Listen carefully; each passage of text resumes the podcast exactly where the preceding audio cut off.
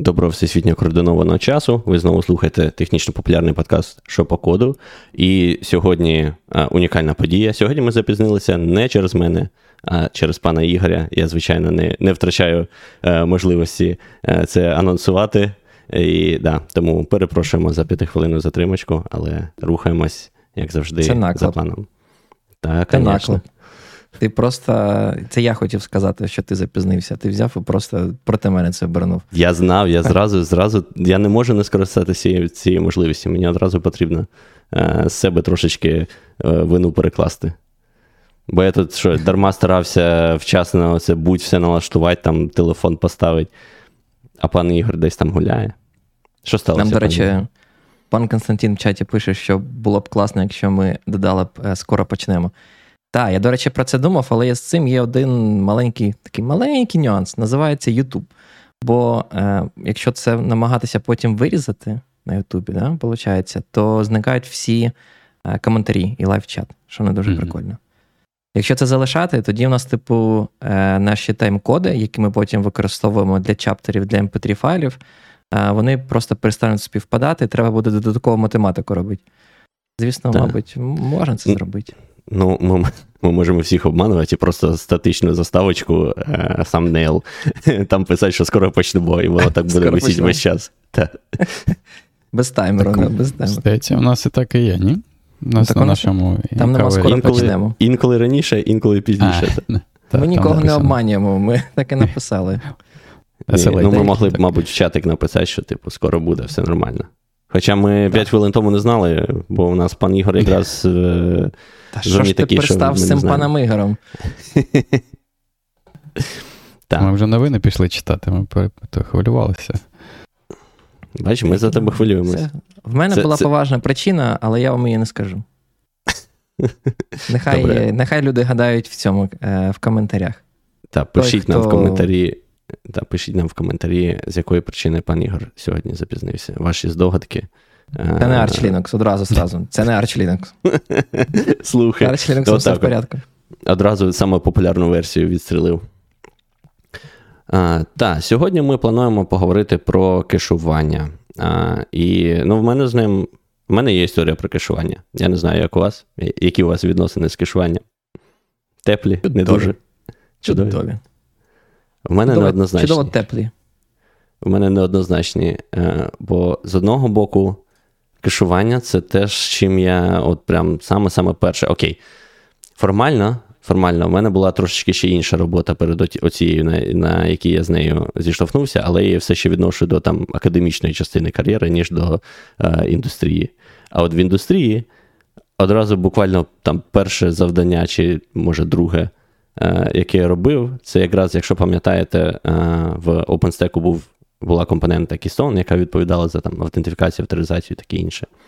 І от у нас вона в замовника а, логін робила щось там секунд 30-40. А якщо ти там через якийсь повільний VPN десь з Харкова, то там може, могло і хвилину тупити. По еджу. І... М? По еджу. По еджу. І... VPN по еджу. І як е, досить швидко е, можна було з'ясувати, це відбувається через те, що воно протягом логіну разів 15 чи 20 звертається в LDAP. А відповідно, LDAP повільний, це ще одна така архаїчна е, штука. І тому ну, логін був дуже-дуже е, повільний. Незрозуміло, чому, ну, вірніше, звісно, зрозуміло, чому воно 15 разів туди звертається. Да? По-хорошому, мала бути така архітектура, що якщо це одна компонента, і там в різних частинах треба ці метадані з LDAP, то ти раз їх спитав, створив якийсь контекст, і далі він має е, пропагуватися якби через е, різні, різні шари логіки. Але там такого не було, тому що це open source. Ну, ладно, я, що я вже накидую на open source. Що це за накид на open source? Я не поняв. Ладно, да, ладно, я накидую на open source. Я не знаю, чому так було, але от чомусь там вони його дуже дивно заархітектували. І очевидно, що я не збирався його переписувати все е, там на першій же роботі, в першому ж завданні, джуном і таке інше. Та? Тому що я зробив? Виправ... Ну, звичайно. Виправдовуйся, виправдовуйся. Звичайно, я впихнув туди кеш. А... Дай дай, дай вгадаю, ти, мабуть, використав ще цей декоратор, да? Звісно. Е, ну, я тільки я тільки вчився, тільки його вчився писати перед інтерв'ю. І, звичайно, тут думаю, опа, прийшов на роботу, а тут зразу треба кешуючий декоратор писати. Ну, Оце да. М- мене так бомбить від цього кешуючого декоратора, що просто капець. Пощади, то було ненавиджу. більше 10 років тому. А, І взагалі, а ти а ти б туди факторіали запихував, так що не це. Та ну ладно, ну що зараз факторіал? Ні, просто насправді, чому мені не подобається а, такий да, сайт-ток, раз раз вже ми почали про Давай. це. Чому мені не подобається цей декоратор, який LRQ кеш, бо він абсолютно глобальний.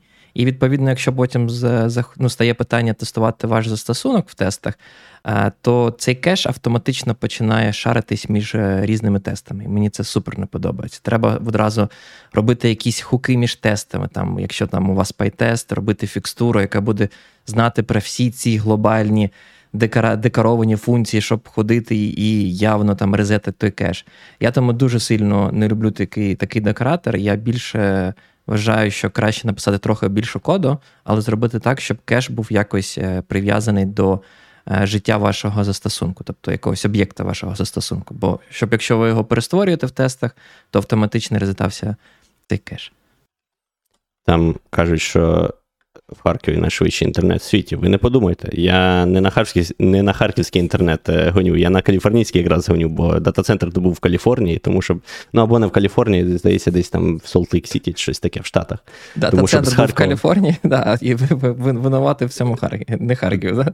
Те, що ну, ні, звісно, просто щоб з Харкова в Харкові тебе оптоволокно, а це окрема історія, яку я не пам'ятаю, чи я розповідав тут чи ні, як в нас в одному дата-центрі е, біля 9 ранку і біля 6 вечора постійно е, постійно це е, падало connectivity і latency було дуже високе. Я розказував цю байку, ні? Так. Ні, ну, Якось наступного разу, щоб не багато, не забагато байок за один випуск, коли в нас знову щось буде про інтернет, оце я розкажу. Як у нас в одному з попередніх роботодавців була проблема в дата-центрі, і що сталося, і як це пофіксили. Дуже смішно. Е, так. Е, тому я згоден, що це була не найкраща ідея, але якщо подивитись з усіх, з боку усіх метрик, дивися, тільки вліпив туди кеш на 30 секунд, зразу з 30 секунд, ну, один запит в LDAP десь там, секунди півтори може, секунду Е, то з 30-40 секунд зразу впало там до не знаю, однієї секунди, півтори секунди. Це там 96% приросту е, швидкодії. Це ого-го, можна писати як просто вообще красавчик. Е, дуже чудовий пункт для резюме. Е, але після того, як Швидше там... аутентифікацію да, з 30 секунд до ну, до однієї. А, Але, звісно, коли коли трошечки я в індустрії побув е, більше і побачив схожі історії не тільки в мене, і не тільки від джуніорів, то знаєш, мораль така, що кеш це класно, але інколи ним. Замість того, щоб підвищувати швидкодію, затикають діри і там провтики архітектури. І оце вже не хорошо, це вже антипатерн. А, Тому що і Де межа? В таких випадках якраз е, як усугубляються ці проблеми з інвалідацією, так і інше, бо ти такий починаєш окей, а тут. А якщо юзера вже заблокували, а він у нас ще закешований, а це все починається. Ну, бо, бо там, мабуть, кешу не мало було будь, і у вас так, інші проблеми. Так, так, я не знаю. Мені здається, що це, в принципі, як це кеш це завжди про затикання дирів. От дуже часто, знаєш, там, коли мова заходить про кеш, е, я думаю, ми вже можемо так плавно притікати про це. Е, зараз ти формально даш визначення, але дуже часто кажуть, от CDN це теж там кеш в деякому сенсі. Але мені здається, CDN це такий, ну не зовсім той кеш, про який я ну, принаймні звик думати. Це більше про локалізацію даних, я не знаю. І, ну, до того, що. Ну, я я, я не знаю навіть, як це пояснити, але. Ти розказуєш, що все це ще кеш. Так, так. Ну, це, це не зовсім то. А коли типу кеш заходить там в вашому застосунку, і ви там кешуєте дані замість того, щоб ходити в реальний storage, то це зовсім інша проблема, і мені здається, це завжди вже про так чи інакше якісь якісь костилі і хаки. Так, ну, мені здається, CDN тобі видається трошечки чимось не тим, бо це кешування плюс там відповідна геолокація. А, мабуть, І мабуть, там ти так само, якщо базу даних в потрібному місці поставиш, да, там десь в Новій Зеландії, то в тебе з Нової Зеландії буде запити швидше, хоч з кешем, хоч хоч без. Тому ну, тут я погоджуюсь. Але загалом мені здається, е, що правильне використання кешу це якраз коли ти намагаєшся не вирішити якусь архітектурну проблему, а покращити user experience. І тут, звісно, можна зразу сперечати, ну така, що там 40 секунд логін це просто поганий user experience.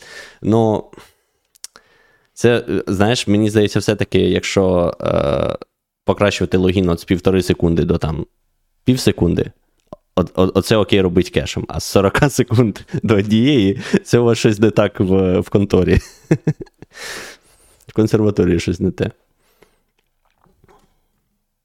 От, Ну що, е, підемо, що таке кешування? Що таке кешування? Я думаю, всі я думаю, всі знають, але якщо формально, та, то там в Вікіпедії це написано. До речі, е, там написано, що це апаратний або програмний компонент. Ви там бачили коли-небудь апаратні, от саме кеші? CPU? Процесор, CPU? Да? найпростіший приклад. Так, логічно. Найпростіший приклад це в самому процесорі. Але, власне, це компонент, що зберігає дані для пришвидшення доступу. Да? І Тому дуже багато всього сюди можна підписати. Але мені здається, що основне це пришвидшення доступу, а не а не вирішення там, знаєш, якихось ваших е, поганих абстракцій е, і повторних запитів там, де вони не не повинні бути. А, так, ну І дані в кеші можуть бути як результатом попередніх обчислень, як у нас там пан Ігор любив факторіали рахувати або копію даних з іншої системи зберігання. І мені здається, в більшості випадків, от коли говорять про систем дизайн, то, мабуть, цей другий випадок мається на увазі, що у нас є якась база даних, але щоб для часто доступ... Е, до об'єктів, які часто запитуються, був швидший доступ. Так? Але я думаю, тут ще наш важливий нюанс буде це не тільки для об'єктів, які часто використовуються, часто запитуються, а повинна бути ще така штука, що ці об'єкти не повинні часто змінюватись. Бо якщо вони починають часто змінюватись, і ваш кеш, ну, типу, втрачається суть кеша. Бо да, там іде, ідейно кеш для того, щоб ти міг е, щось постійно, типу, ну, перевикористовувати те, що було вже або пораховано, або там завантажено з якоїсь е, іншої системи. Але якщо ці дані постійно оновлюються, то ви будете їх постійно в кеш ганяти. І тим самим ну, швидкодія, при швидкодії не буде вже таким і помітним, і, і в принципі, можливо, навіть а буде тільки гірше. Тут, я думаю, можна ще й контрприклад туди тоді навести з процесором. Да? Якщо у тебе обчислення якесь, яке там на одному ядрі виконується, то якщо ти будеш кешувати і записи також, то ну, якщо ти з інших ядер не будеш намагатися достукатися до тієї ж самої речі, да, то тоді можна і наступні зчитування також проводити з кешу і взагалі не ходити в основну пам'ять. Тому я думаю, можна можна так, щоб і працювало нормально, не обов'язково. Але загалом ідея така, да, Але що це ж якщо не краще, змінюється. Краще а, працює. ти маєш на увазі, Ні, я маю на увазі, що в тебе один такого... і консюмер-продюсер, і тоді ми точно знаємо, що дані автоматично не змінились, і відповідно не потрібно заново їх. Тут е, я маю на увазі, да, що тут, тут приклад такий, що є якийсь в тебе локальний е, місце для зберігання даних, яке набагато швидше за mm-hmm. те, де ти в основному зберігаєш ці дані, як кеш процесору проти головної пам'яті комп'ютера. Е, Та, мене ще е, ну, не здивувало, а трошечки вразило, мабуть, що а, в статті написано, я не знаю, чи це, знаєш, е, такі слухи, е, чи це прямо якийсь інсайд від Амазону всього пана статтю, яку ми брали, але там написано, що ем, дослідження в Амазоні, не знаю, чи воно публічне, там не було посилання на оригінали. Що мені не подобається? Робіть завжди посилання на оригінали, якщо ви звідки зберете інформацію. Що мене наводить це на думки, байка. що можливо, можливо, воно було не публічним. Та. Але ходять такі слухи, що в Амазоні е, з'ясували, що підвищення. Е, часу завантаження сторінки на 100 мілісекунд е, виражається в 1% втрату на продажах sales. І якщо ну, 1% sales в масштабах Амазона, це дофіга. А 100 мілісекунд це не дуже дофіга. Я от про це думав, це що треба купувати на Амазоні, щоб ти такий, о, блін, ні, повільно завантажується. Нафіг, коротше, нафіг мені той пилисос, я піду куплю десь тут в супермаркеті. А, Мені здається, що це ще може бути знов таки незрозуміло, що це за стадія, як воно проводилося. А, Можливо, це той випадок, де просто випадкова кореляція, що ну, насправді якісь інші фактори впливають, але вони, типу, прив'язалися одне до одного. Але ми не дізнаємося, тому що немає. Е, немає а історія джерела, красива. Та. Тому... Історія красива, так. Де використовується кеш? Кеш зараз використовується тупо всюди. Як вже хлопці сказали, це починаючи з рівня процесора, де нам потрібно оптимізувати доступ до пам'яті, яка там, якщо порівнюють доступ, хто пам'ятає цю табличкою, які це потрібно це, це відомо... числа від зазу... да, зазубрювати кожному, хто проходить Серійні інтерв'ю в Гуглі.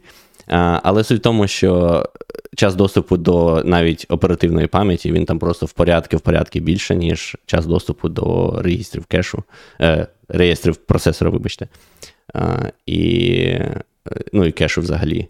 Тому... А кеш після. Тобто найшвидше да, це да, до регістрів, потім кеш, потім, певно, декілька рівнів кеша, а потім потім пам'ять. Так. Пане а... Роман, давайте я чекаю від вас цифри з голови. Я, Ви, я... поважний Сергій інженер, повинні це знати. Я можу так сказати, я деякі знав. Не всі знав.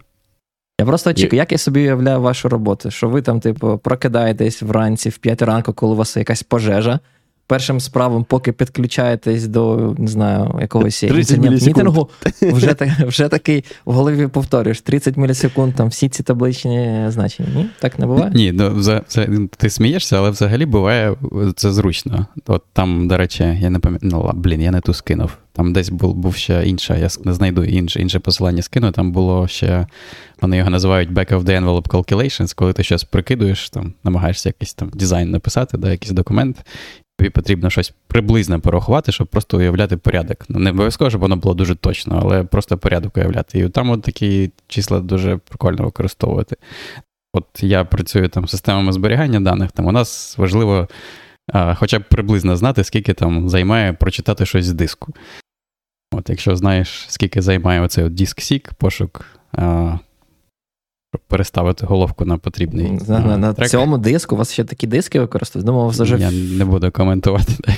А вони ж там ці лоукости, в них там є сторож, де ну, ході слухаєш, в них є сторож. Е, та й в Амазона, до речі, це вже не слухається, вже вони прям публікують, що є сториджі, де ці дешеві диски використовуються.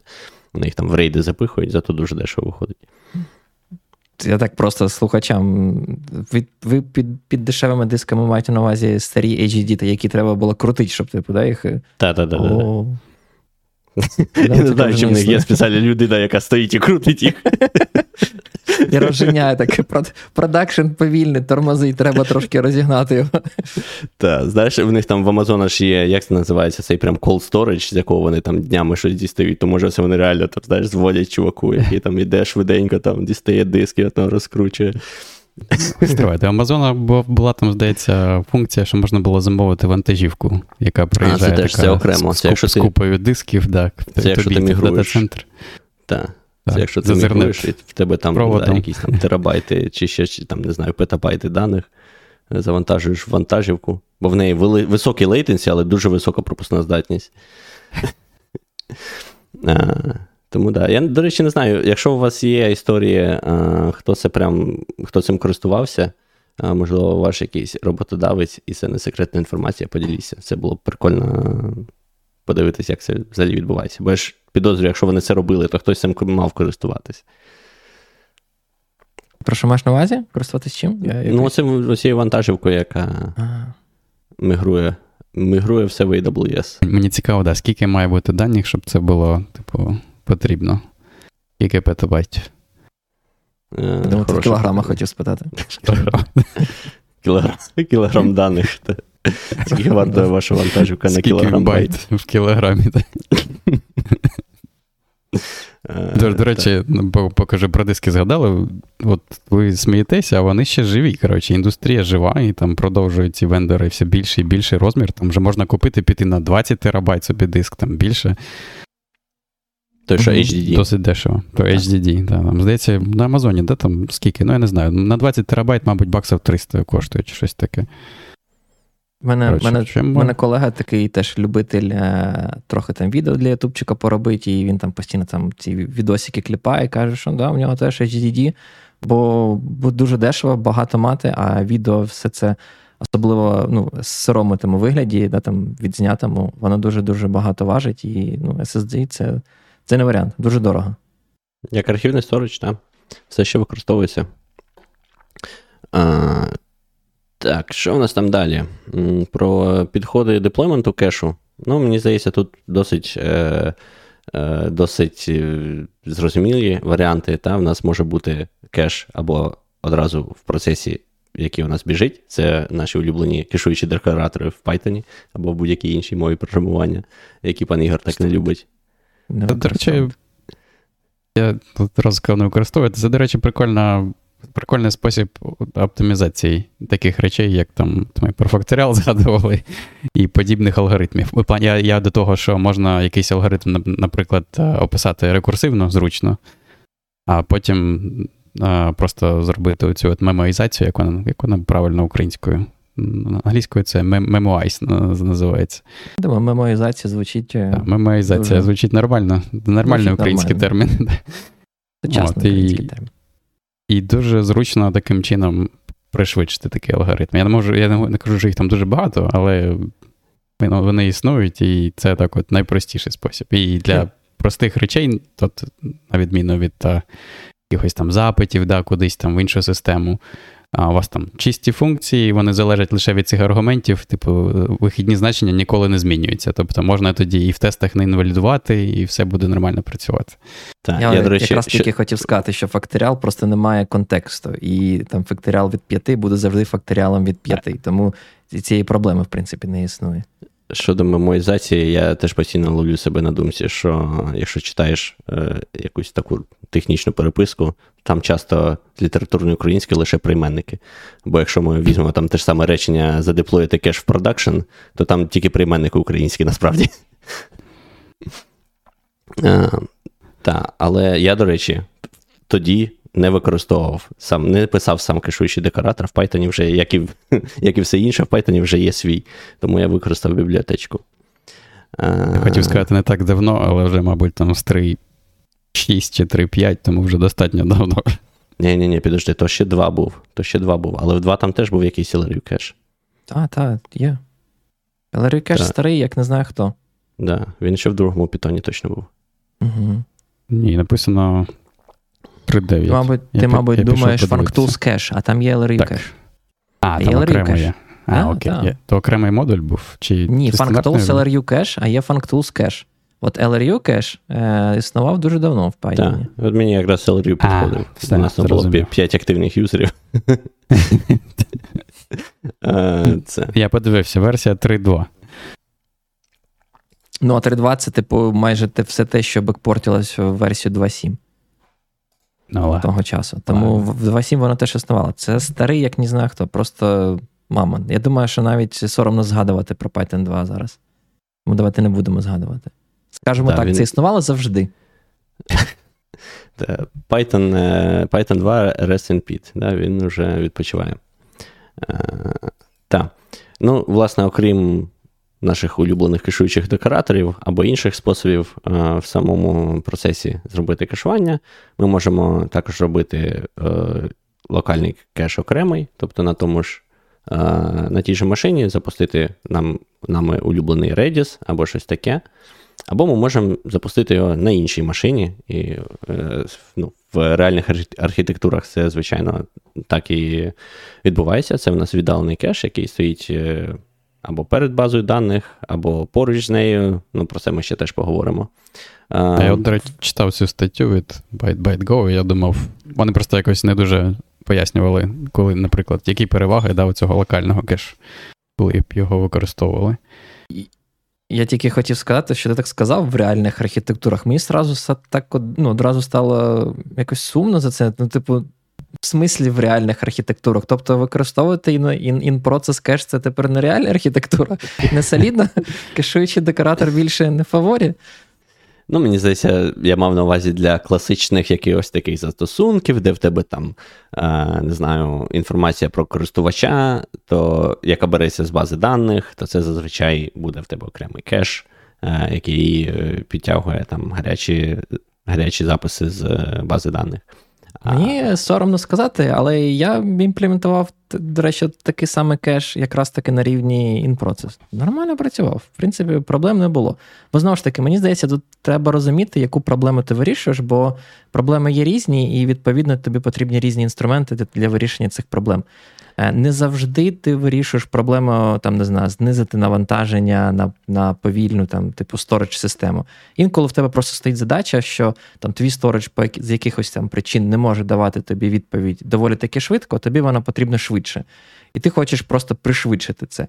І для таких е, сценаріїв, ну, можливо, е, ну, тобі навіть прості речі, навіть звичайний там якийсь е, TTL, TTL-based in memory кеш підійде і його вистачить.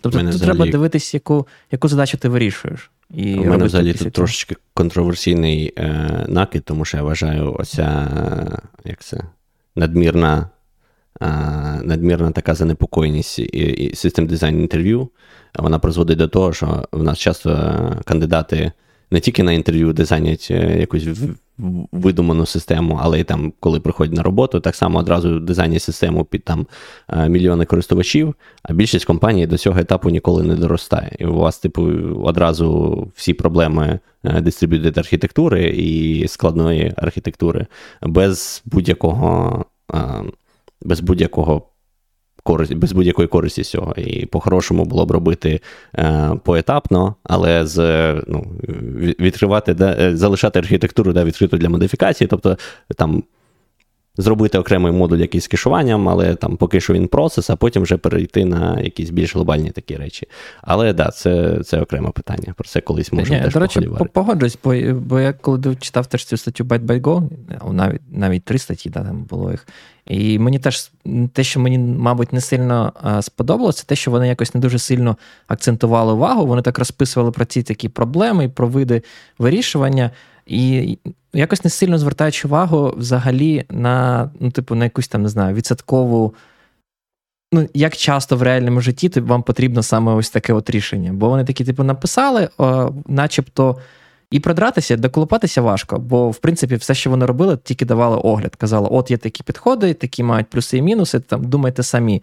Але теж, знаєте, як ти як ти зазначив, люди потім будуть приходити і думати, що вони всі там Фейсбуки і Гугли, в них там реально, типу, дуже великі там навантаження, і треба боротися. І там, умовно, цей. Е, е, ми думаємо, до, до нього ще дійдемо, але ці проблеми з. Е, я навіть не знаю, як перекласти Avalanche. Лавина. Лавина. Лавина. Кеш, кеш лавина і так. цей Thundering Herd. До речі, я до того чув цю назву Thundering Herd не в контексті кеша. Для мене це завжди була штука з сокетами, яку е, і пробудженнями всіх потоків, які там слухають на одному одному сокеті. Прямо здивувався, що є декілька, типу, один термін, який використовується в декількох е, контекстах. Так, ну, Її там ще називають кеш темпід, типу як тиснява не знаю, стихійне стихійне навантаження чи щось таке. А, та, Але туди ще ми туди ми ще дійдемо. А, Мені цікаво було е, побачити всі статті про закон Амдала, бо я, якщо чесно, з ним стикався зазвичай в контексті паралельного програмування і відповідно оптимізації, там, знаєш, які дають, які нам дає е, паралельне виконання і оцінки е, там, пришвидшення швидкодії законом Амдала. А... Улюблений. Щось Твій? з університету. Мій улюблений закон, бо тут приходиш, коли там на роботу нову кудись, хтось присилає тобі там на рев'ю. Код, там, змінюємо, наприклад, метод реалізації JSON на іншу бібліотеку, щоб було швидше. Ти потім питаєш, а наскільки стане швидше? Людина не може тобі відповісти, наскільки стане швидше. Кажуть, кажуть, на Reddit написали, що буде швидше. А Просто якщо в тебе там серіалізація в JSON займає там менше 1% часу виконання запиту, то навіть якщо о, чим прикольний закон нам дало, ти можеш прикинути, наскільки ти взагалі зможеш це покращити. Якщо там займає 1% часу, да, хоч ти його прибереш повністю, там ти покращиш лише на 1%. Так. А, Але для цього треба потрібно знати, яка частина, скільки. Тобто, вже треба обкласти. Ой, а це, це інша проблема. Це треба профайлити далі. Так. Тут я зараз а... скажу, це була історія із життя е, у пана Романа. А тепер думайте. Наболівши, наболівши. Це um... таких історій багато. Да. Я просто до того, що дуже ну, хочеться якось, щоб щоб можна було про про якісь речі конкретні розмовляти. Та? Ти хочеш побачити профайл, а далі вже можна розмовляти, чи це оптимізація потрібна, чи ні. Так. Я, до речі, точно пам'ятаю, що я в перший раз е, не чув це у формулюванні закону Амдала, а просто. Чи то в Кернігані річі, чи десь в якійсь книжці було, що, типу, якщо ви оптимізуєте, то ну, е, да, дивіться на ту частину, яку ну, яку частину займає е, те, що ви оптимізуєте від від загального, бо очевидно, що немає сенсу. Ми зараз про 80-20 закон. Бо я чи ні? Ну, ну типу, Це що... інший спосіб його назвати. Та. А, можна Я його завжди назвав е, закон Парето. 80-20. Що, да. А так ми про це чи не про це? Бо я тоді ну, заплутався, що таке Просто закон закон, закон 80-20 це так приблизно прикинуть, типу, що в тебе найбільше часу забирає, що найменше. А закон нам дали, от прям. Чітко, як це, with with academic rigor, як це перекласти, да? з, е, як перекладається rigor? Це мені треба прям срочно а, цей а, словничок. Але я думаю, ви зрозуміли. Суть в тому, що якщо вам треба прям точно якось е, довести щось комусь, то тоді користуйтесь законом Амдала. Але знову таки, я з ним вперше е, стикнувся взагалі в контексті от саме паралельного е, програмування. Е, тут його подають у загальному випадку. Тобто, навіть якщо ви просто щось. Е, однопоточне оптимізуєте, ви також його можете е, використати. І що цікаво, що я подивився на Вікіпедію, ну, куди ми йдемо зазвичай, якщо да, є якісь питання по визначенню. Я пішов на Вікіпедію, і там цікаво, англійська Вікіпедія його одразу подає в загальному випадку, а українська його якраз подає в випадку як ну, оцінки пришвидшення паралелізації. Тому я не знаю, де тут е, де тут істина. Треба мені піти виправити. Так, мені здається, в нас так е, також його. Ем, використовували ну, по-любому, мені здається, в, на класах одного з наших слухачів е, з паралельного програмування. Але я вже не пам'ятаю точно. Але я чомусь завжди його асоціював з паралельним програмуванням, а він, бач, виявляється, використовується скрізь. Отак, от вік живи, вік учись.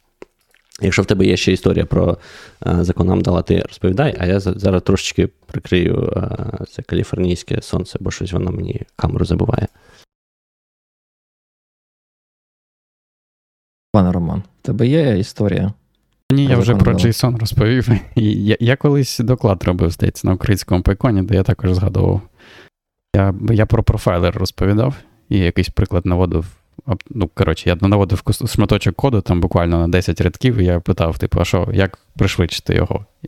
І там питаєш у людей, там одної однієї людини одна ідея, у іншої інша. Да. Правильна відповідь спочатку треба від... да? Ні, спочатку треба відпрофайлити, щоб зрозуміти, де де воно повільно. І це просто дуже цікаво, що навіть на дуже простому прикладі там ти спитаєш 10 людей, буде 10 різних е, думок, що, що насправді повільно. Ти обманув. І... Ну, типу, ти таки сказав, як це пришвидшити. Ти не спитав, чи треба це пришвидшити, чи де де полягає проблема. Ти ти начебто дав таку наводку, що це повільно. І вони тобі одразу рішення дали. А тобі не сподобалось? Ну, воно було повільно. Там Я можу знайти слайди, скинути, якщо вам цікаво. Там був приклад, з, здається, з тим компресією даних. Я забув, який там алгоритм, який там найпростіший. Блін, як того? Блін, я забув, зовсім забув назву алгоритму. Найпростіший алгоритм компресії даних. Хафман, Хафман Кодінг. Так. Який? Е, статичний чи динамічний? Статичний. Там там був для простоти статичний, так. Класна штука. Досі пам'ятаю. Блін, це знаєш, це от якась як от ті е, там деякі дивні мультики з дитинства, які просто от, от, ось тут, і ти такий думаєш, як би вони мені взагалі не потрібні. Я просто хочу це викласти і щось більш корисне. Там табличку з цими. Табличкою сирі е, з часами доступу до всіх цих штук покласти. Ні, Стривай, не хоче. Табличка Джефа Діна. Табличка Джефа Діна туди не залазить. Тут досі лежить якась хрінь по типу Чебурашка. Ну що це взагалі таке? Просто прибрати це я не можу. Е, чого ми програм дала почали? Е, ми до чого вели? Е, нас, до речі, питає як пан Нікіта, як оцінювати, як оцінювати пришвидшення, яке кеш нам дасть. Ага. Хтось розкаже про закон чи ні? Пан Нікіта питає. Розкажіть про закон. Про який закон? Про закон Амдала? А, ну закон простий. Там, типу, є простенька формула, за допомогою якої, знаючи якщо поділити вашу програму на якісь там частини А і Б, то ви можете сказати, що там, якщо Б пришвидшити скільки-то разів, то наскільки пришвидшиться виконання програми, за скільки воно типу, закінчиться. Ну, наскільки швидше воно закінчиться. От, і Це можна використовувати в контексті типу, паралельного програмування, що якщо у вас є якась послідовна частина, паралельна частина, там 80-20 чи інше розподілення, там неважливо, це вже ви поміряєте профайлером. От, Знаючи це, ви можете оцінити наперед, ще перед тим, як ви типу, приступите до цього проєкту, да, ви можете наперед оцінити, наскільки ви зможете пришвидшити свою програму. І закон якби загальний, тобто він не має ніякої прив'язки до паралелізму, просто його цікаво використовувати в паралізму, бо паралізм використовує, щоб пришвидшувати програму. Але загалом, типу, можна використовувати в загальному випадку, як там з кешем історію, або просто з оптимізацією там будь-якою, якщо ви там в коді щось оптимізуєте. Просто спочатку треба якось поміряти оці от частини різні програми, і потім вже займатися оптимізацією, якою б вона не була. Мемоїзація, чи паралелізм, чи просто оптимізація цієї частини, в якій ви зацікавлені. В мене вкид е, такий непопулярний. Не кидайте в мене томати. Вам не здається, що це просто закон на капітальну очевидність? Ну, просто ну, логічно ж все. Тут. Ні, так ну, ну ти маєш... Логічно, ж... але бачиш. Це щоб отримати конкретні цифри. так. Я думаю, що ці всі типи дуже коротше, були щасливі. Що вони, типу, придумали такі закони, сформулювали, типу, які, в принципі, дуже логічні, всі до них можуть можуть прийти самі. Але гоп, як ця історія запам'ятала саме їх іменно. Вам так не здається, ні? Це, мабуть, ну... це, це, мабуть, в мене досі типу травма да, з університетського, коли я придумав е, сортування Кальницького, виявилось, що це selection sort. Черт. Так і історія не запам'ятає моє ім'я. Пане Руслан, повертайтесь до розповіді. Так, та я там трошечки ком'юніті менеджмент. Е, Що? Що? Куди? Куди далі? Далі Далі в нас про а. оновлення кешу. Да, З законом вам дали, ніби більш-менш розібралися. Розібралися. А. Давайте про оновлення. Так, ну загалом є кілька а, підходів до того, як ми хочемо цей кеш оновлювати, тому що в нас є. В нас зазвичай в більшості випадків у нас є якийсь. А, Холодний сторич, да, холодне сховище, база даних, де в нас є все, що нам треба, але туди доступ повільний. І в нас є кеш, який намагається це пришвидшити. І часто кеш або не може вмістити всі дані локально, або нам просто якось треба ем, підтримувати консистентність, консистентність цього кешу з, з сховищем, та, і вибирати, окей, а коли ж ми будемо оновлювати е, значення, які зберігаються в кеші. Е, і тут е, зазвичай керуюся е, таким показником, як е, локальність. Локальність у нас може бути або часова, temporal, або просторова. Часова означає, що ми е, найчастіше користуємося е, записами, які там до цього доступалися недавно. Це, наприклад, будь-які там соцмережі, да, пости, які написані е, нещодавно, вони значно частіше е, запитуються, ніж якісь там п'ятирічної давності. Була, здається, в Твіттері історія, що вони там втіхаря прибрали твіти, які були старіші за 10 років чи щось таке, е, і просто просто видалили їх. Або може бути... скаже, чи з Persistent Storage? Взагалі типу, зекономили. Місце закінчилось. Харделі чи совделі? Я не знаю, чи можна було їх повернути, але, ну, скажімо так, це ж по симптомам судили, що в людей старі твіти е, пропали. Стопудов, це трапилось після маска. Я не знаю, я давно вже всі всі свої твіти для, видалив. тому... Для, для твітів маска всі... не вистачала місця, вони вирішили піти і видалити декілька твітів. Ну, Я я вирішив йому допомогти, да, і, і всі видалив. Um, Інший варіант це в нас може бути якась просторова е, локальність да, доступу до даних, де е, ми часто запитуємо дані, які поруч з якимось. Е, та, Це, наприклад, е, е, якщо ми щось вичитуємо там. З пам'яті. Та, з пам'яті ну, типу, нас... Коли ти масив, типу, ну, точніше, як звертаєшся до якоїсь ячейки пам'яті, то він ж намагається завантажити сусідні, бо якщо це виявиться масив, і ти потім будеш ітеруватися і будеш звертатися до наступного елементу, тобі не потрібно буде ходити за е, новою. Так, власне, вичитування будь-яких колекцій, якщо в тебе е, пагінація, як це розкладення на сторінки, як це перекласти, то okay. в тебе є якась така локалізація по по простору, да, можна сказати. І як ми вже там згадували, відповідно, може бути кілька стратегій оновлення, е, або точніше заміщення е, цих записів ми можемо заміщувати або um, як це, least recently used, найнещодавніше використані, або навпаки, найменш часто використовувані, та, дивлячись, дивлячись, що ми хочемо зробити і комбінувати ці стратегії а, разом. Тут у вас є щось додати по тому, як їх комбінувати чи ні? А, чи Не знаю. Я, я аутсорсимо це на статтю. Тут тут е, теж я, якщо чесно, не дуже сильно знаю про цю е, класифікацію, але я зазвичай ще виділяю TTL кеш, хоча він по факту завжди базується на якомусь е, на якійсь іншій імплементації. Бо, типу, TTL тільки гарантує про те, що в вашому кеші зберігається якийсь запис, якийсь ключ, певну одиницю виміру, але все одно його треба якось лімітувати за розміром, бо ти не можеш сказати, що в тебе кеш може там розростатися до мільйонів і мільярдів е, ключів. Відповідно, навіть TTL кеш він завжди базується на LRU або LFU, або якійсь іншій імплементації, де в тебе буде сказано, що робити, якщо ти виходиш за рамки розміру цього е, кешу.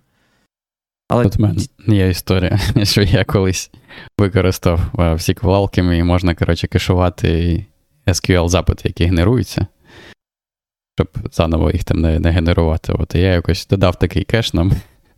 І потім на на, на, на продакшені почали наші процеси помирати з того, що пам'ять вони всі використали, і ядро їх прибивало. Який Бо, такий кеш ти додав? Ну, в тому і проблема, що додав я кеш е, просто побудований на коротше, словнику, просто словник туди, який без без ліміту на розмір.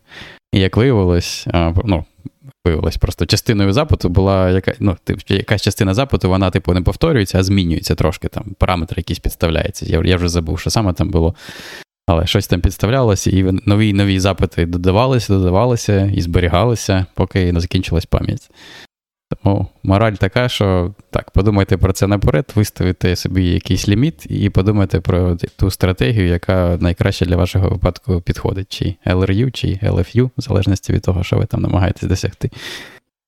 Так. Але е, ліміт а... має бути.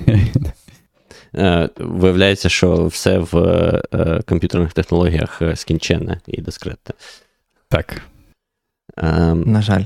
Тут, до речі, от пан Ігор правильно за TTL зазначив, але в статті трошечки не розділили. Воно якось, знаєш, намішано там трошки і оновлення кешу, і стратегії читання, і інвалідація, тому що його інколи складно розділити, воно якби так. все суміщається. Тому так, в нас саме там так. далі було про інвалідацію або під час запису, або під час читання, і там був TTL, бо, типу, ще може бути інвалідація просто по тайм-ауту. часу, так.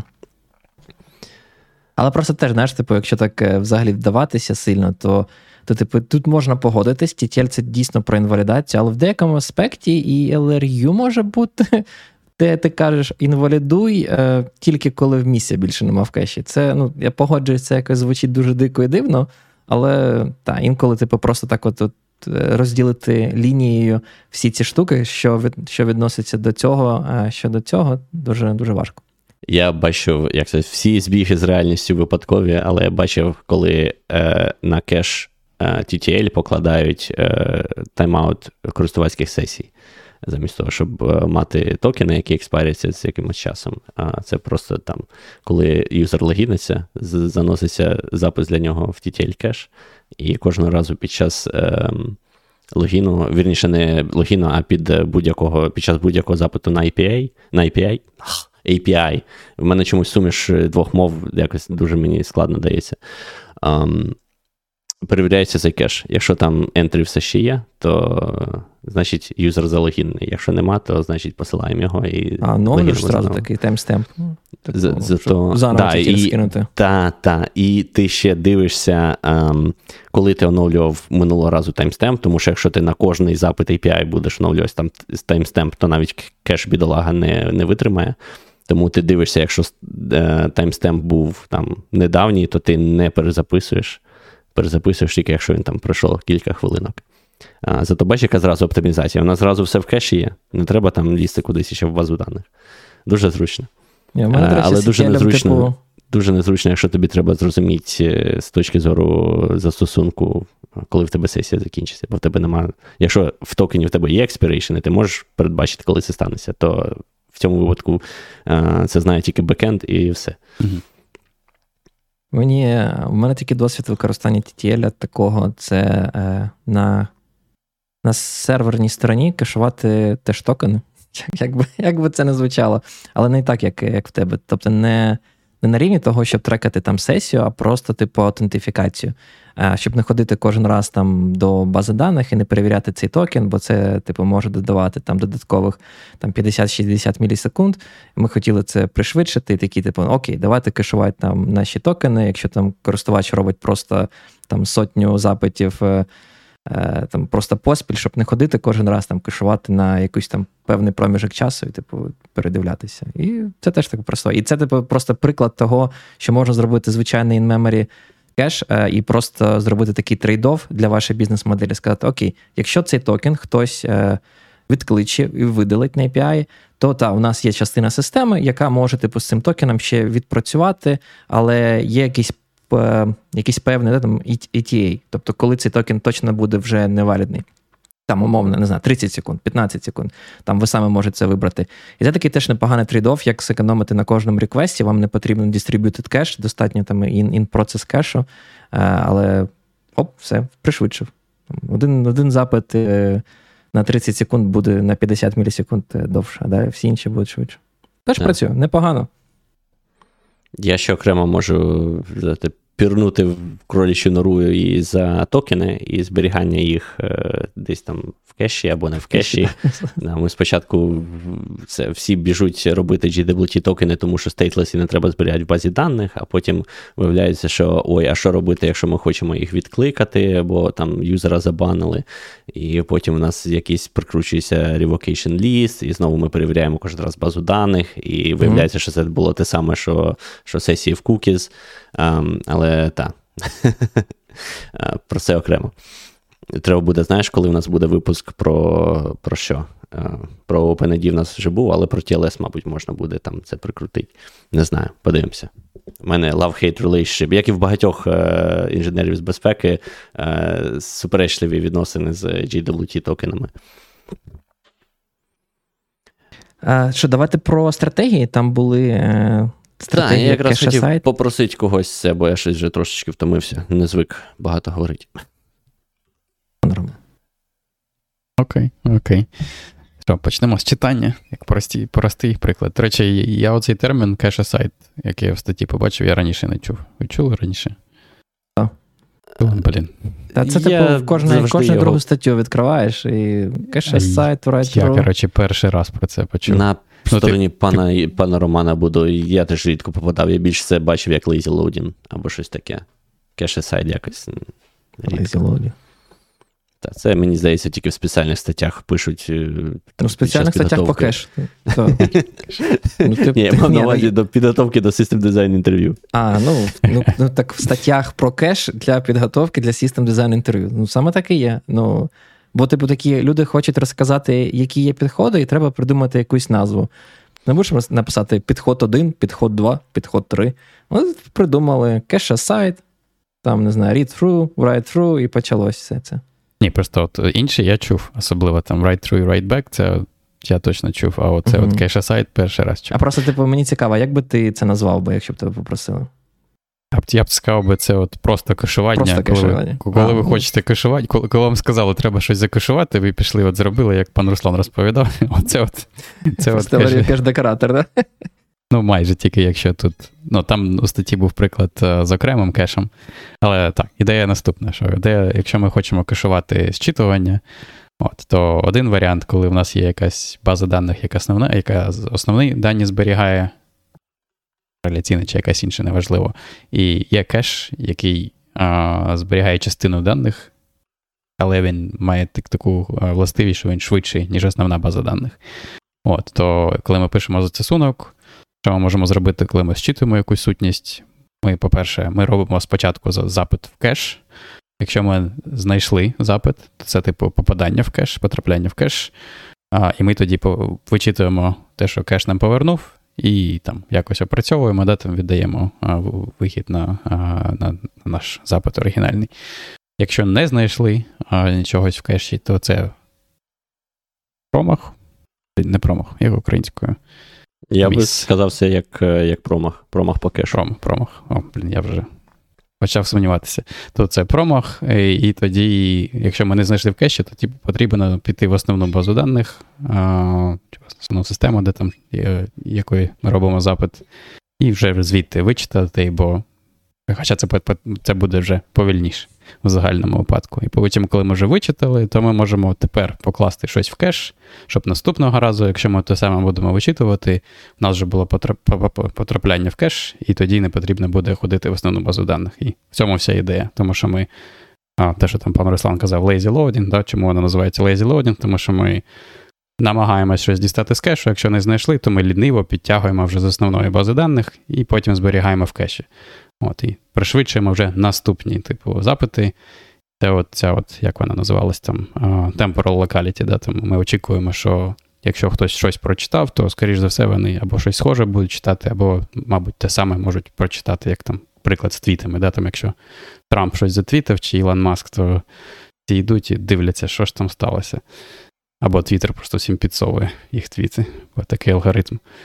Мені здається, це найпопулярніший. От я тому і казав, що якщо б вам сказали е, зробити кеш, то ви б так би і зробили. Бо, бо слухай, бо типу частково взагалі, мені здається, ми з чого починали, але я хочу ще раз зазначити, а, е, яку проблему вирішує кеш. Дуже часто це все ж таки. Як це, як костильок, як workaround, як пришвидшити ваш застосунок. І відповідно всі думають, е, полагається, ну, исходять із того, що окей, кеш може бути опціональний. Якщо в мене там, не знаю, система маленька, мало користувачів, можливо, я можу функціонувати без кешу, і ти в такому випадку робиш взагалі типу кеш як опціональну штуку, просто там вимикаєш десь параметром для вашого застосунку, і він просто завжди той кеш перевіряє, там, не знаю, порожнеча і йде одразу е, в цей там в, в основний storage ваш, в основну базу даних. І тому, типу, це ну, має такі певні певні переваги, що це от воно його простіше інтегрувати. Ти не обмежений стеком, тобі не потрібно, ну точніше, як ти можеш для будь-якого стека взяти там технологію, там мовний там Memcache, Redis, пам'ять, що хочеш, і написати.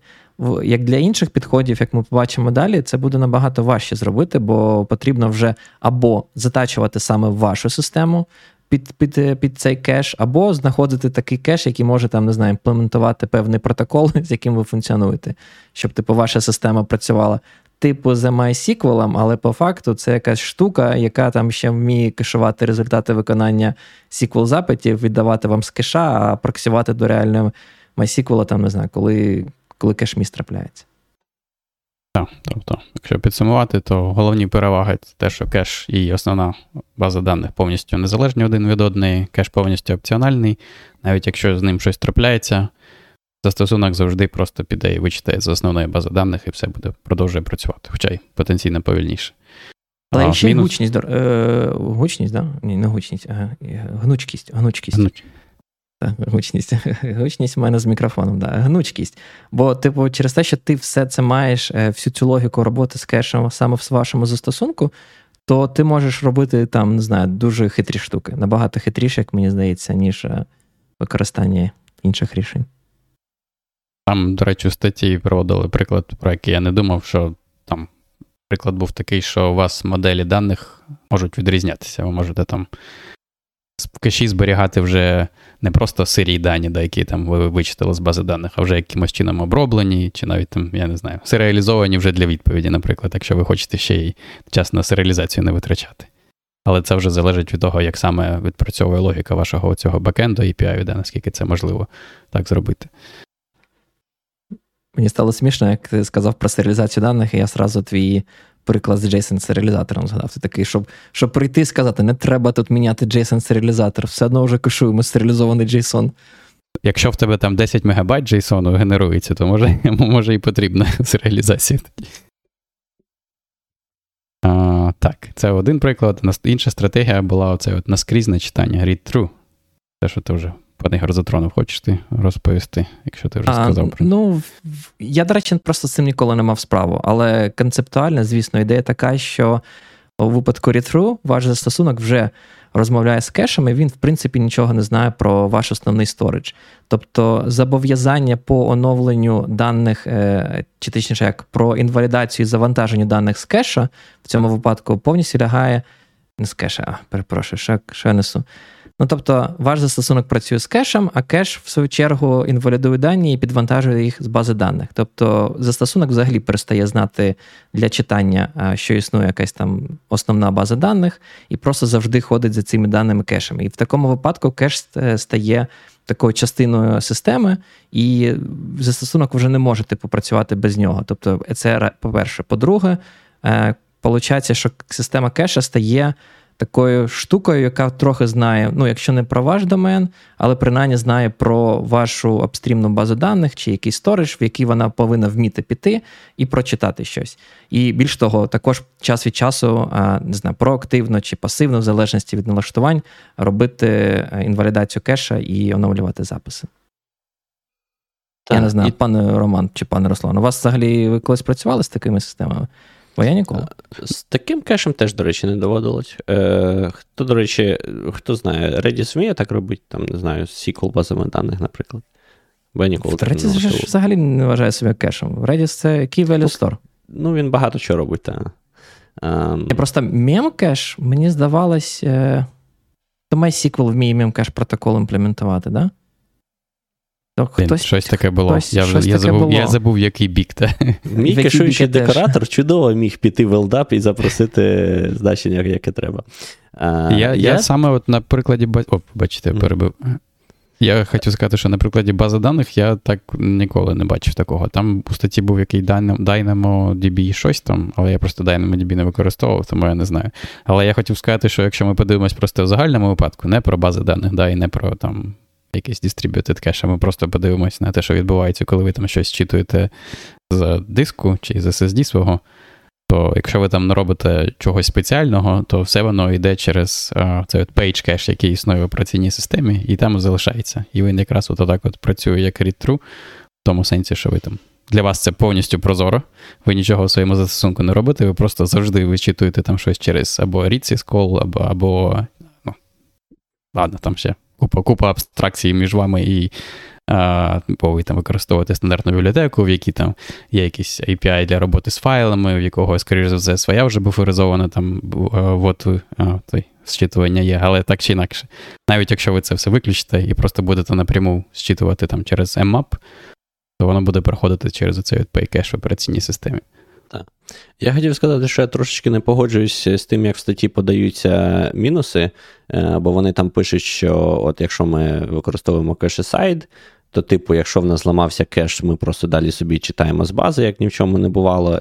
А в read-through, в наскрізному читанні, якщо в нас кеш ламається, то в нас все якби ну, збій всього застосунку. В реальному світі воно так не працює, якщо у вас достатньо навантажена, навантажений застосунок, що вам потрібен був кеш. Якщо він у вас не працює і ви все починаєте з, читати з бази даних, у вас все сипеться. А якщо у вас нічого не сипеться, не сипеться, то вас, ну, вам і не потрібен був власне кеш. І це може спрацювати тільки, якщо у вас там є запобіжники, але якщо у вас є запобіжники, вам все одно, хоч у вас там кеш падає, хоч база даних, вони мають там на ранніх етапах якось задетекти, що вони перевантажуються, і там частину частину запитів одразу завертати, щоб не перевантажувати е, бекенд ще далі. Тому тут я не погоджуюсь, що типу плюс е, наскрізного читання, що значить, вірніше, е, плюс cache-aside, що там ми можемо втратити кеш і все далі працює. А, Якось так. Що далі про запис? Про стратегії записів? Давайте. Так. Ну, Я не знаю, мені здається, воно все таке саме, як про читання, що є не write який так само, як і cache-aside. Він просто вміє, типу, ваш застосунок повинен з цим працювати явно. Тобто, ваш застосунок чітко розрізняє, де у вас кеш, де у вас там база з даних чи storage, і е, відповідно повинна відповідати за те, щоб писати там бази даних і там оновлювати кеш, якщо потрібно.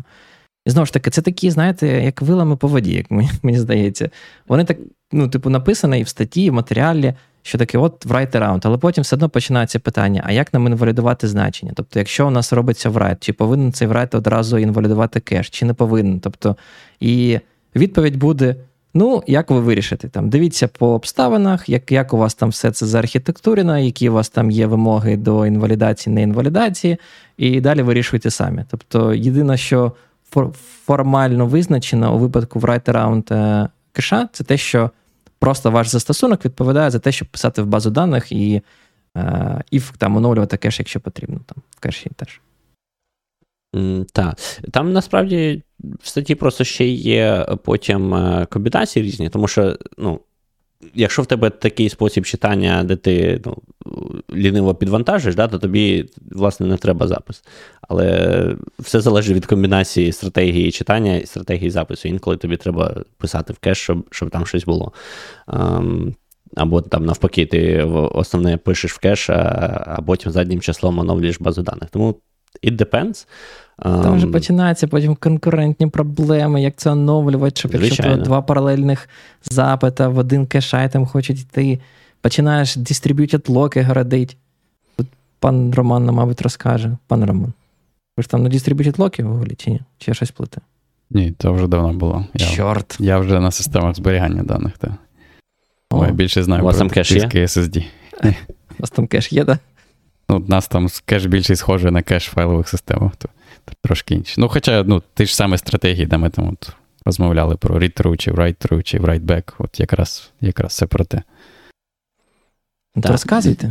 Я згоден. Write around, блін, я досить таки перший раз цю, цю назву почув, і я згоден, що це звучить якось. Аби вже, знаєш, повністю доповнити цю от таксономію класифікацію, додали.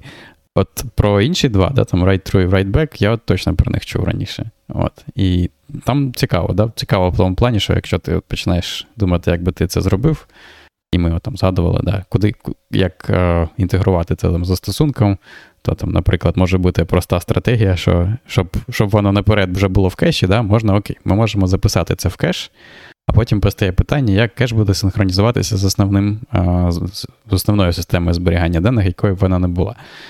І тут є два варіанти. Або коли ми пишемо в кеш, то одночасно, ну, одночасно воно не буде, да, але як це, одночасно з точки зору а, не, Атом, ну, блін, атомарність погане слово. Одночасно, з точки зору семантики API, коли ви робите такий виклик, то одночасно оновлюються обидва і кеш, і основна система зберігання даних. І це прозоро якось для вас, просто частина цього інтерфейсу.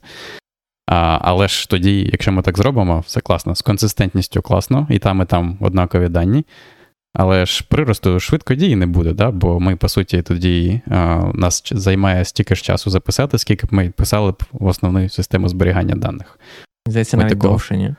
Ну, технічно ну, навіть типу... довше, бо два місяці потрібно оновити, а не одне. Не не швидше, а навіть довше буде. Хоча, може, не не, не, не більше довше, тому що все ж таки кеш має бути, скоріш за все, якось там або в пам'яті, або. або Вокально, да, Але просто Вокально. точно це точно може типу, коштувати вам не дорожче. Та, точно таки. не швидше, отак от скажемо. Да. А, І тоді постає питання: а чим тоді кеш допомагає? Да? І для для запису тут не допомагає. Тобто він допомагає лише тим, що потім воно буде доступно для зчитування, і для зчитування воно потім допоможе. А, Але і інша стратегія це оцей от write-back, який, типу, ми пишемо в кеш, а потім якимось чином ці дані перекачовують з кешу вже в основну систему зберігання даних. А як саме це трапляється, це вже, типу, визначається конфігурацією кешу. От, І це, от, я думаю, класичний приклад це якраз, от, якщо ви там будете якийсь застосунок писати, да, там себе писати в файл, то там той момент, коли ви зробили там в Python write щось, і write закінчився, і вже управління вам передалося, це не означає, що ці дані вже там на на локальному диску зберігаються. Бо якщо б вони одразу так от всі зберігалися, то це було все дуже повільно. Тобто, там, що відбувається, да, вони там десь. Особливо в Google, де досі використовувати HDD. Навіть якщо це SSD. О, це, це ми ще не казали про те, що в SSD в SSD також є той кеш всередині самого SSD. Бо якщо просто писати на SSD, якщо дешеве SSD купити і спробуйте на нього щось записати, і виключите кеш в операційній системі, ото буде повільно. Тому, до речі, з SSD дуже важко безпечно стирати дані, так щоб вони точно звідти стерлися. це окрема історія. Так. Так. От. І в WriteBack дозволяє вирішити цю проблему, точніше, дозволяє попередню проблему вирішити з тим, що а, ми не витримуємо ніякої проросту швидкодії від використання кешу для запису, тим, що нам не потрібно чекати, поки запис пройде оцю от повільну основну основну систему зберігання даних, нам потрібно дочекатися, поки він лише в кеші збережеться. Але тут свої проблеми. Да? Проблеми, а що станеться, якщо після того, як ви записали в кеш, або що з кешем щось трапилось, або з основною базою даних щось трапилось, да, і вже ці дані не не потрапили, не синхронізувалися в основну систему зберігання даних, і у вас кеш і основна система розійшлись. І це те, що, скоріш за все, ви не хочете бачити, да, бо а, як попередніх ми ми всі, ну, не те, що це правило, але зазвичай а, ви хочете, щоб основна база даних принаймні була завжди правильна, да, а кеш вже може там чи мати, чи не мати, він вже може бути опціональний, але в основній базі даних вони мають бути. Так, просто це в WriteBack, мені здається, воно дуже дивно з тої точки зору, що ви точно можете знати, що е, основна база даних, персистентний storage, може не мати актуальні дані. І відповідно, якщо у вас є якісь інші консюмери потенційно тієї самої інформації, ви повинні на це розраховувати і, можливо, навіть тоді вчити інших консюмерів працювати з кешем, якщо вам так. потрібні більш актуальні дані. Так, це якось дивно. Це, типу, це, це знаєш, типу, в деякому сенсі, мені здається, цей кеш перестає бути кешем. Це просто штука, яка стає. Е, temporary storage, але якимось, типу, основним, бо, типу, на нього може бути вже більше підв'язана система. Так, якщо це розподілена система, то всі всі мають ходити тепер через кеш, інакше вони потенційно не бачать останніх записів. Але знаєш, що я хотів сказати? Це все мені нагадало одну систему, один інший підхід, який, до речі, в статті не був е, розглянутий. Це я щось так щось схоже на це робив для читання. Я не знаю, якщо це write-back, то читання це як read-forward, чи, чи, як, чи як назвати. Придумайте нормальну назву. Але якщо в двох словах, то те, що ми робили, я просто підгружав е, дані, е, які мені потрібні наперед, е, а не проактивно під час там реквестів. Просто прогрівання кеш. Ну, це це не зовсім прогривання, бо, типу, хоча ладно, може, можливо, прогривання кешу, да, це назвати. А що ж ти, в write-back тоді є у нас, а з альтернативного методу, коли ти хочеш програвати кеш наперед до того, як запити прийшли. Ти, Бо ми це робимо. Тобі треба симетрію обов'язково. Симетрію термінології.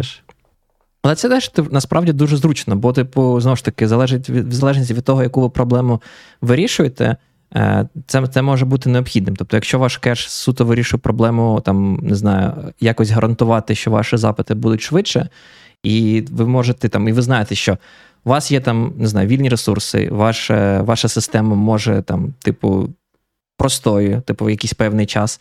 Але кожен раз, коли до неї приходить якийсь запит, у вас є якийсь там е, estimate, там, типу SLA на це на цю відповідь. Там, Ви хочете, щоб вона була там дуже мало часу займала, то, то типу, мати такий. Е, як ти сказав, прогрів кешу, да, то це дуже. От Я його робив, і він прям допомагає коли коли ви можете прогріти кеш на старті сервіса. Для цього, Але для цього теж тут цікавий момент, бо вам потрібно знати бізнес-модель. Мені здається, mm-hmm. це те, що розказували про.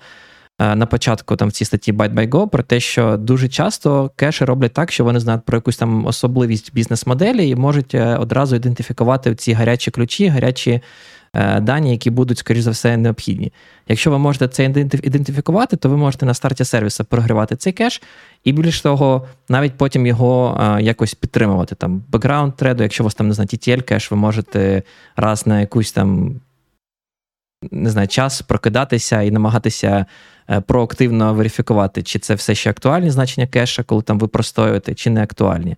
Спеціально, щоб якщо прийде запит, яким буде потрібні ці дані, вам не, не довелося ходити в реальну базу даних і е, перевіряти це, щоб воно завжди було так підтримувалося в гарячому стані. Так. Я думаю, можемо переходити до фінальної частини. Коротенько там скажемо. Мені здається, про якісь частини ми вже про якісь речі ми вже сказали, тому коротенько можемо, так? І будемо потрошечку закруглятися. Підходить? Так, так ми одна година наговорили, як завжди. Так, як завжди.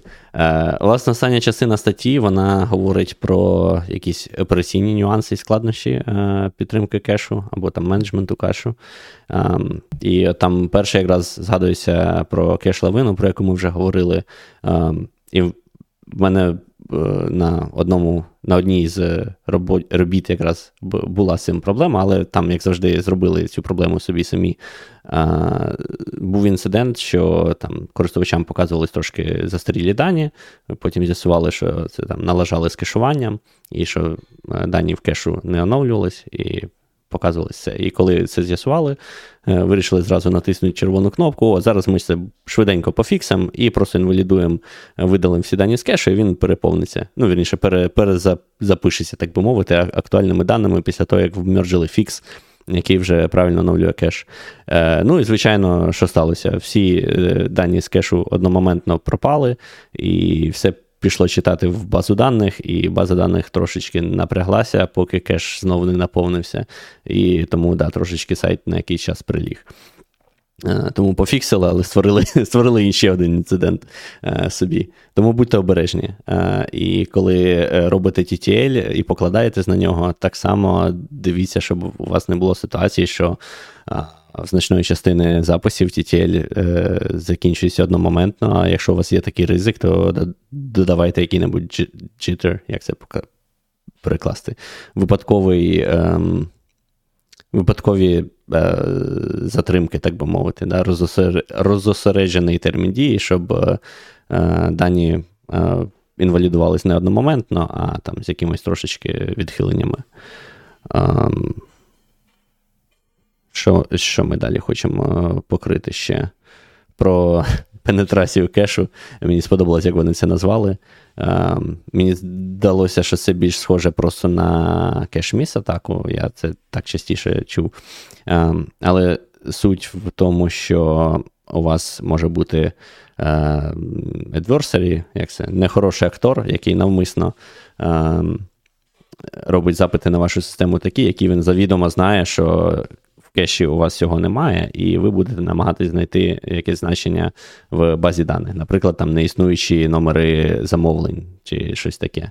І якщо вашу систему достатньо наповнити такими запитами, і у вас від цього немає захисту, то можна теж е, е, влаштувати якийсь такий е, свого роду DDoS. Всі знають, що треба кешувати exception. Вилітають exception зразу в кеш його, типу там resource not found, в кеш його, щоб наступний раз ну, такий брати exception з кеша. Так, Ні, ну, тут ніхто так не як робить. завжди. Та що, нормально. Стартапи так роблять, повір мені. Стартапи так роблять. Я ж зовсім не здивований. І, до речі, що мені сподобалось, я всі статті е, від ByteByGo, я взагалі ніколи не чув про цей ресурс. Е, але і я також ніколи не чув про штуку, яку вони теж пропонували як можливість вирішити цю проблему, е, як ти сказав, penetration чи кешміс атаки. Да? І рішення її називається Bloom Filter. Я, до речі, не знаю, як е, правильно перекласти Bloom Filter. Я ніколи не чув про про цей, я не знаю, це, мабуть, структура даних, правильніше сказати, да, чи чи алгоритм. Але прям прям прикольна ідея. Тобто, якщо в двох словах, то це така можливість е, мати в скажімо, в жатій формі інформацію про те, які у вас е, там умовно айтеми чи об'єкти в принципі існують. І плюс цієї, цього логаритму полягає в тому, що він може давати вам false positive, але ніколи не дасть вам, типу, е, false negative. Відповідно, тобто він буде відсікати там 99 запитів з точно кешмісом, і тільки там 1% всіх ваших е, запитів пропускати, які реально будуть отримувати кешміс вже від бази даних, і відповідно тим самим е, забезпечити так, що вам не доведеться, е, умовно кажучи, кешувати ексепшени, але при цьому ви зможете також не ходити кожен раз перевіряти, чи існує якийсь там якийсь запис в базі даних, чи не існує. Це прям прям прикольна штука. Мене прям здивувало, що я про це ніколи до того не чув, і навіть навіть знаєте, так в статтях на очі не попадалося. Я назву чув, але я ніколи сам не використовував.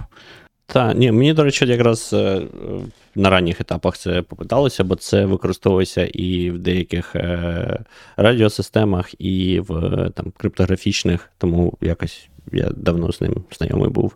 Да, Bloom-фільтр є, мабуть, в, ну, в Redis точно є Bloom-фільтр. Я вже не пам'ятаю, як там називаються ці ключі, які по цьому. А, Але так, дуже корисна штука. Автор каналу, типу, також стверджував, що певний час, просто бачив, що пан Олег пише про хроми домени. Е, так цей автор каналу стверджував, що Bloom фільтр використовувався часто в браузерами для того, щоб верифікувати, чи це є е, злочинний, типу, як е, домен, типу, поганий чи непоганий. Mm. Тобто, бо список цих всіх е, баз був такий великий, типу, всіх цих доменів, що було перед тим, як йти його верифікувати на якомусь там сторонньому ресурсі, було простіше спочатку перевірити. Е, в цьому блум-фільтри з цими URL-ами, які в них вже типу вендеряться в цей в браузер, і тільки після цього типу делегувати на сторонній сервіс. Це перевірка. що так. Прямо, прямо класна штука. Всім раджу подивитись. Про запобіжники щось розкажеш? Мені пан Я можу сказав, тільки розказати, з чим з чим моя тема так. про запобіжники. Так. Але типу, знаєш, ти мені що... колись про Circuit Breaker розповідав. Так, я, до речі, хотів сказати, я коли прочитав ти про ці всі штуки, такий ти лохи, типу, Circuit Breaker не зробили. Я такий думаю, я зробив, я колись зробив. Е, але в принципі, да. Тобто, одна з проблем, яка цим кеш Avalanche, да, типу, чи кеш Stampede, в принципі, я думаю, тут навіть не так сильно важливо, е, який саме цих цих способів і цих проблем типу, виясняється. Тут основна ідея в тому, що якщо е, починається дуже багато запитів до вашої якоїсь системи, там до основної бази даних, то вам чи навіть чи навіть для кешу, даже, скажімо так. Е, ну, але кеш, в принципі, повинен витримувати всі ці запити. То вам все одно потрібно мати якісь запобіжники. Один із запобіжників, щоб не покласти всю систему, це мати якийсь circuit breaker, який дозволить вам. Е, затріпатись, мені за це це називається в термінах trip, типу замкнутися і перестати слати реальні запити, і дуже швидко повертати вам відповіді про те, що там не знаю, система недоступна, тимчасово впала, лежить чи ще щось.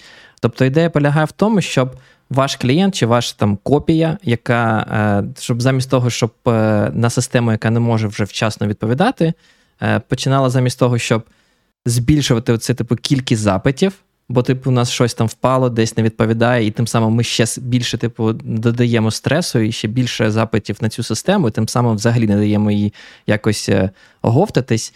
Ідея в тому, щоб перестати ці запити слати якийсь певний час. Тобто, там, не знаю, пропускати один запит е, зі 100, чи там пропускати один запит на 30 секунд, в залежності. Я, до речі, таке піляв, е, коли в нас була проблема з нашої бази даних, і колись був інцидент, коли вона не могла там вчасно відповідати, і через те, що вона не могла, було купа ретраїв, і вони тільки погіршували цю ситуацію. Але прикол в тому, що. Я напиляв цей circuit breaker, і мені здається, він так більше ніколи не знадобився. Тобто він там десь працює. Я сподіваюся, що він досі працює, бо я тести писав. Але по факту, начебто, і не знадобився. І тут, тут, знаєте, в мене таке враження, що як з бекапами. Тобто, воно ви напишете, і треба, мабуть, радіти, якщо він ніколи не знадобиться. Але, але, типу, ви про нього згадаєте, коли він буде як з бекапами вам потрібен. Тобто, тут... О, слухай, в мене для тебе, я тобі скину. Я зараз подивився, чи ти публічне, чи ні. Ніби публічне. У нас є, коротше, такий uh, Disaster Recovery Testing. Ми його називаємо DIRT. Це, типу, спеціальний uh, процес де ти можеш піти і якимось чином підламати свою систему і подивитися, чи вона з цим справляється. Це ж House Monkey веде Netflix. Ви ж ну, просто ну, передьорнули і по-іншому назвали.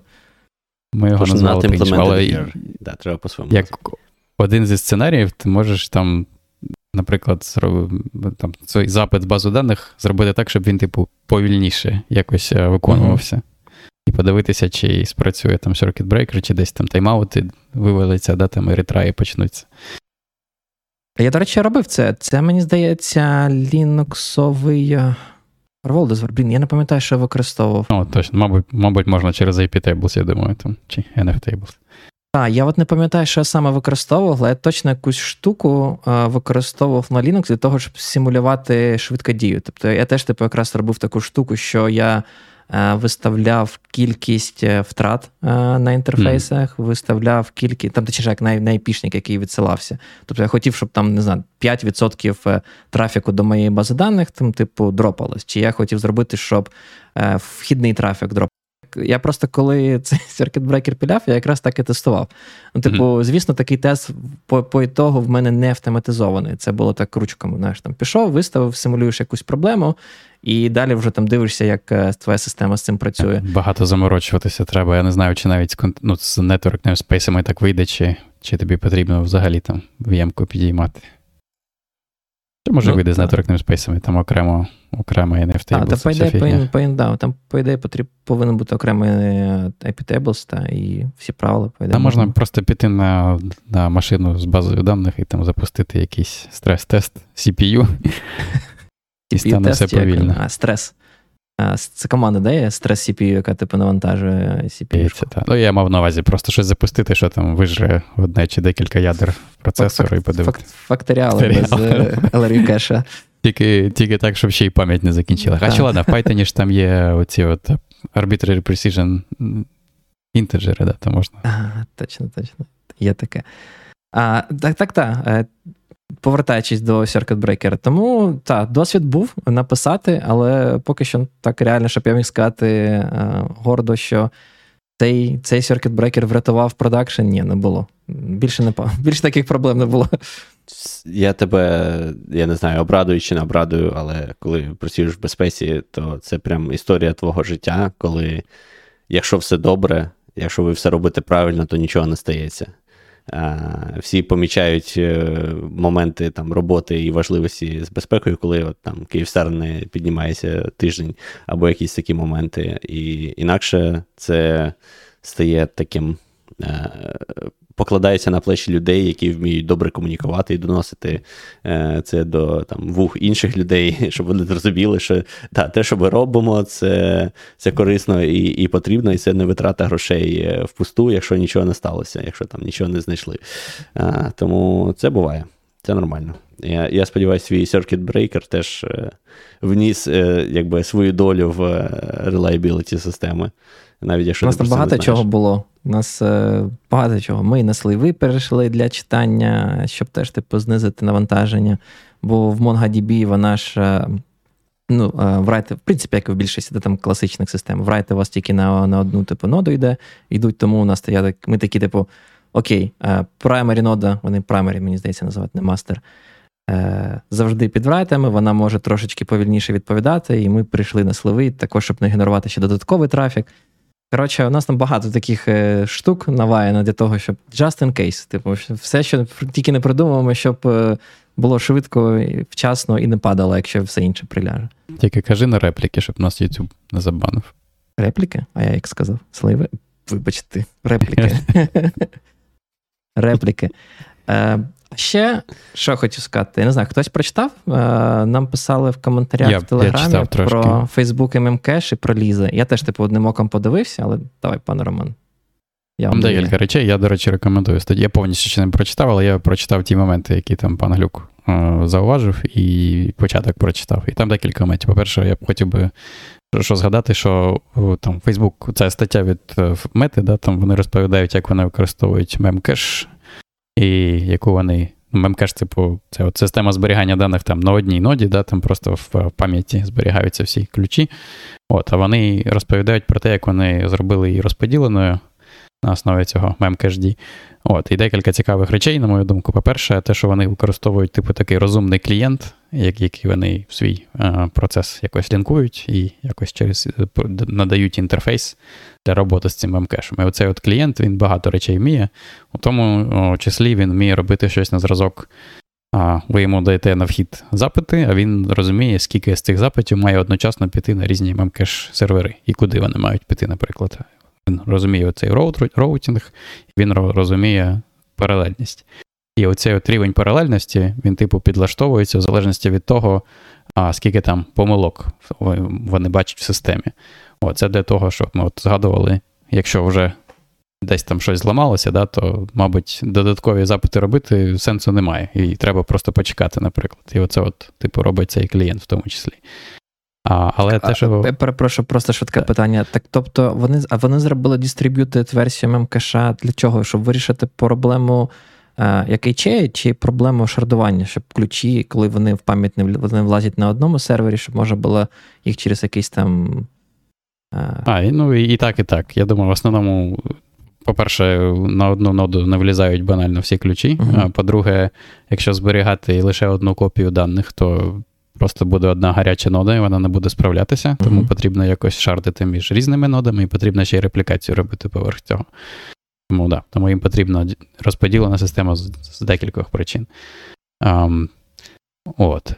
І, А інше, те, що там пан Глюк зауважив в коментарі, це як вони вирішують проблему цю от кеш стампід, який е, згадувався, і і проблему з тим, що якесь інше оновлення да, може перезатерти те, що вже одне записало. І тоді не зрозуміло, яке, чи у вас останні дані в кеші, чи не останні. По-перше, цікавий, дуже дуже простий момент, але дуже цікавий. А, Те, що вони, наприклад, не роблять, коли робиться запис, да, то запис не оновлює дані в кеші. А він інвалідує дані в кеші. Бо і це такий, от, я чому кажу, що цікавий момент, тому що оновлення даних це типу найдемпотентна операція. Бо якщо буде декілька одночасно оновлень, то одне може перезатерти інше, ви якесь не побачите просто. А інвалідація, вона типу ідемпотентна. Там, якщо дві інвалідації зробити, то в якому порядку один виконалось, то результат один і той же, типу, даних нема. А, Але коли заносяться дані, да, в них вона працює, як от, от ми розповідали про кеш, як вона cache-aside. Тобто клієнт спочатку дивиться в кеш, якщо нічого не знайшов, робить запит в основну систему, і потім іде і якось е, виставляє дані вже в кеші. От. І питання в тому, що а що, якщо, що трапиться, якщо два клієнти одночасно з різних частин спробують один і той же ключ виставити, то Оце от буде якийсь буде бачити, точніше, всі запити після того в кеш будуть бачити потенційно оці от stale дані, застарілі дані. От, І вони вирішують це таким чином, що на стороні memcache у вони зробили таку штуку, яку називають lease. Lease це як оренда, да? типу. А, оренда, да. Як lease це оренда. От, І ідея така, що коли ви робите запит оригінальний в кеш і нічого не знайшлося, вам видається lease. І оцей от lease ви використаєте для того, щоб потім записати щось в кеш.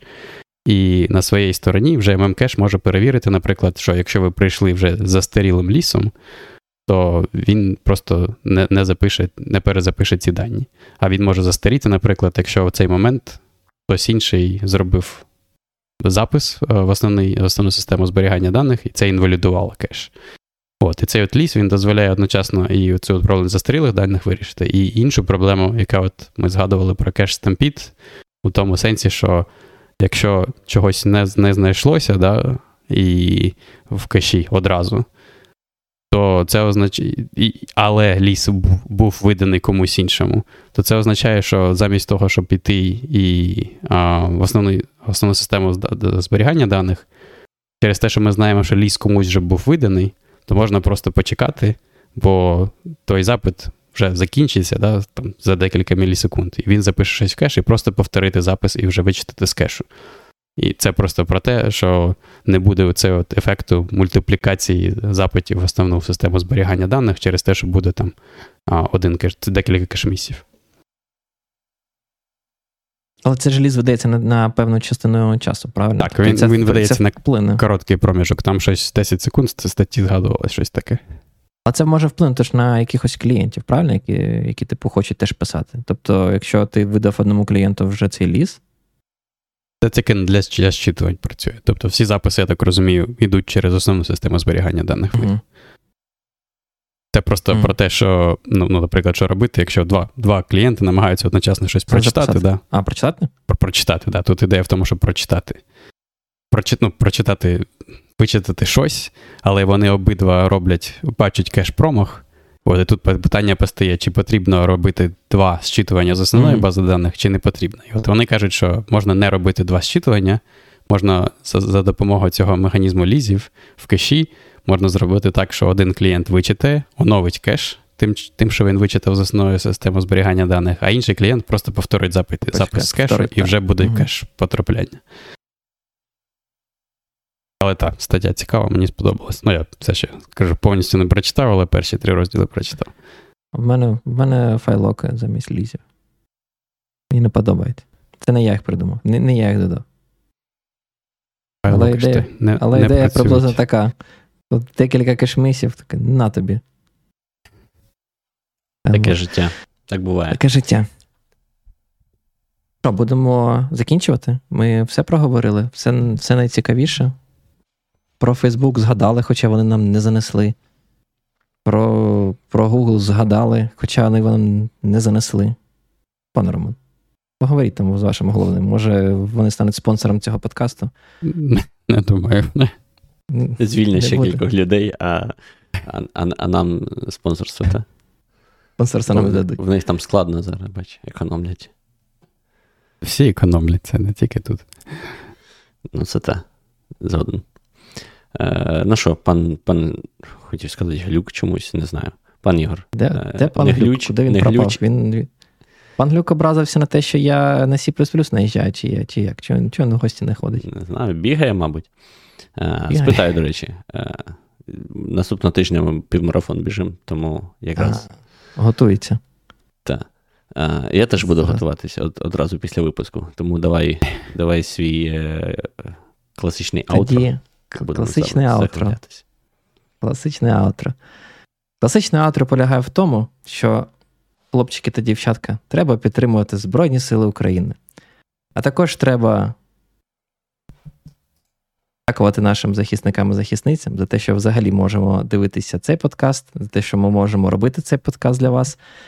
Не забувайте допомагати е, нам розповсюджувати цей контент і давайте робити україномовну бульбашку в Ютубі. Ми знаємо, що досі існує дуже багато російськомовного контенту, який дивляться чимало українчиків в інтернеті. Тому е, давайте якось це розкручувати разом, тому поширюйте це в ваших ОСББ-чатах.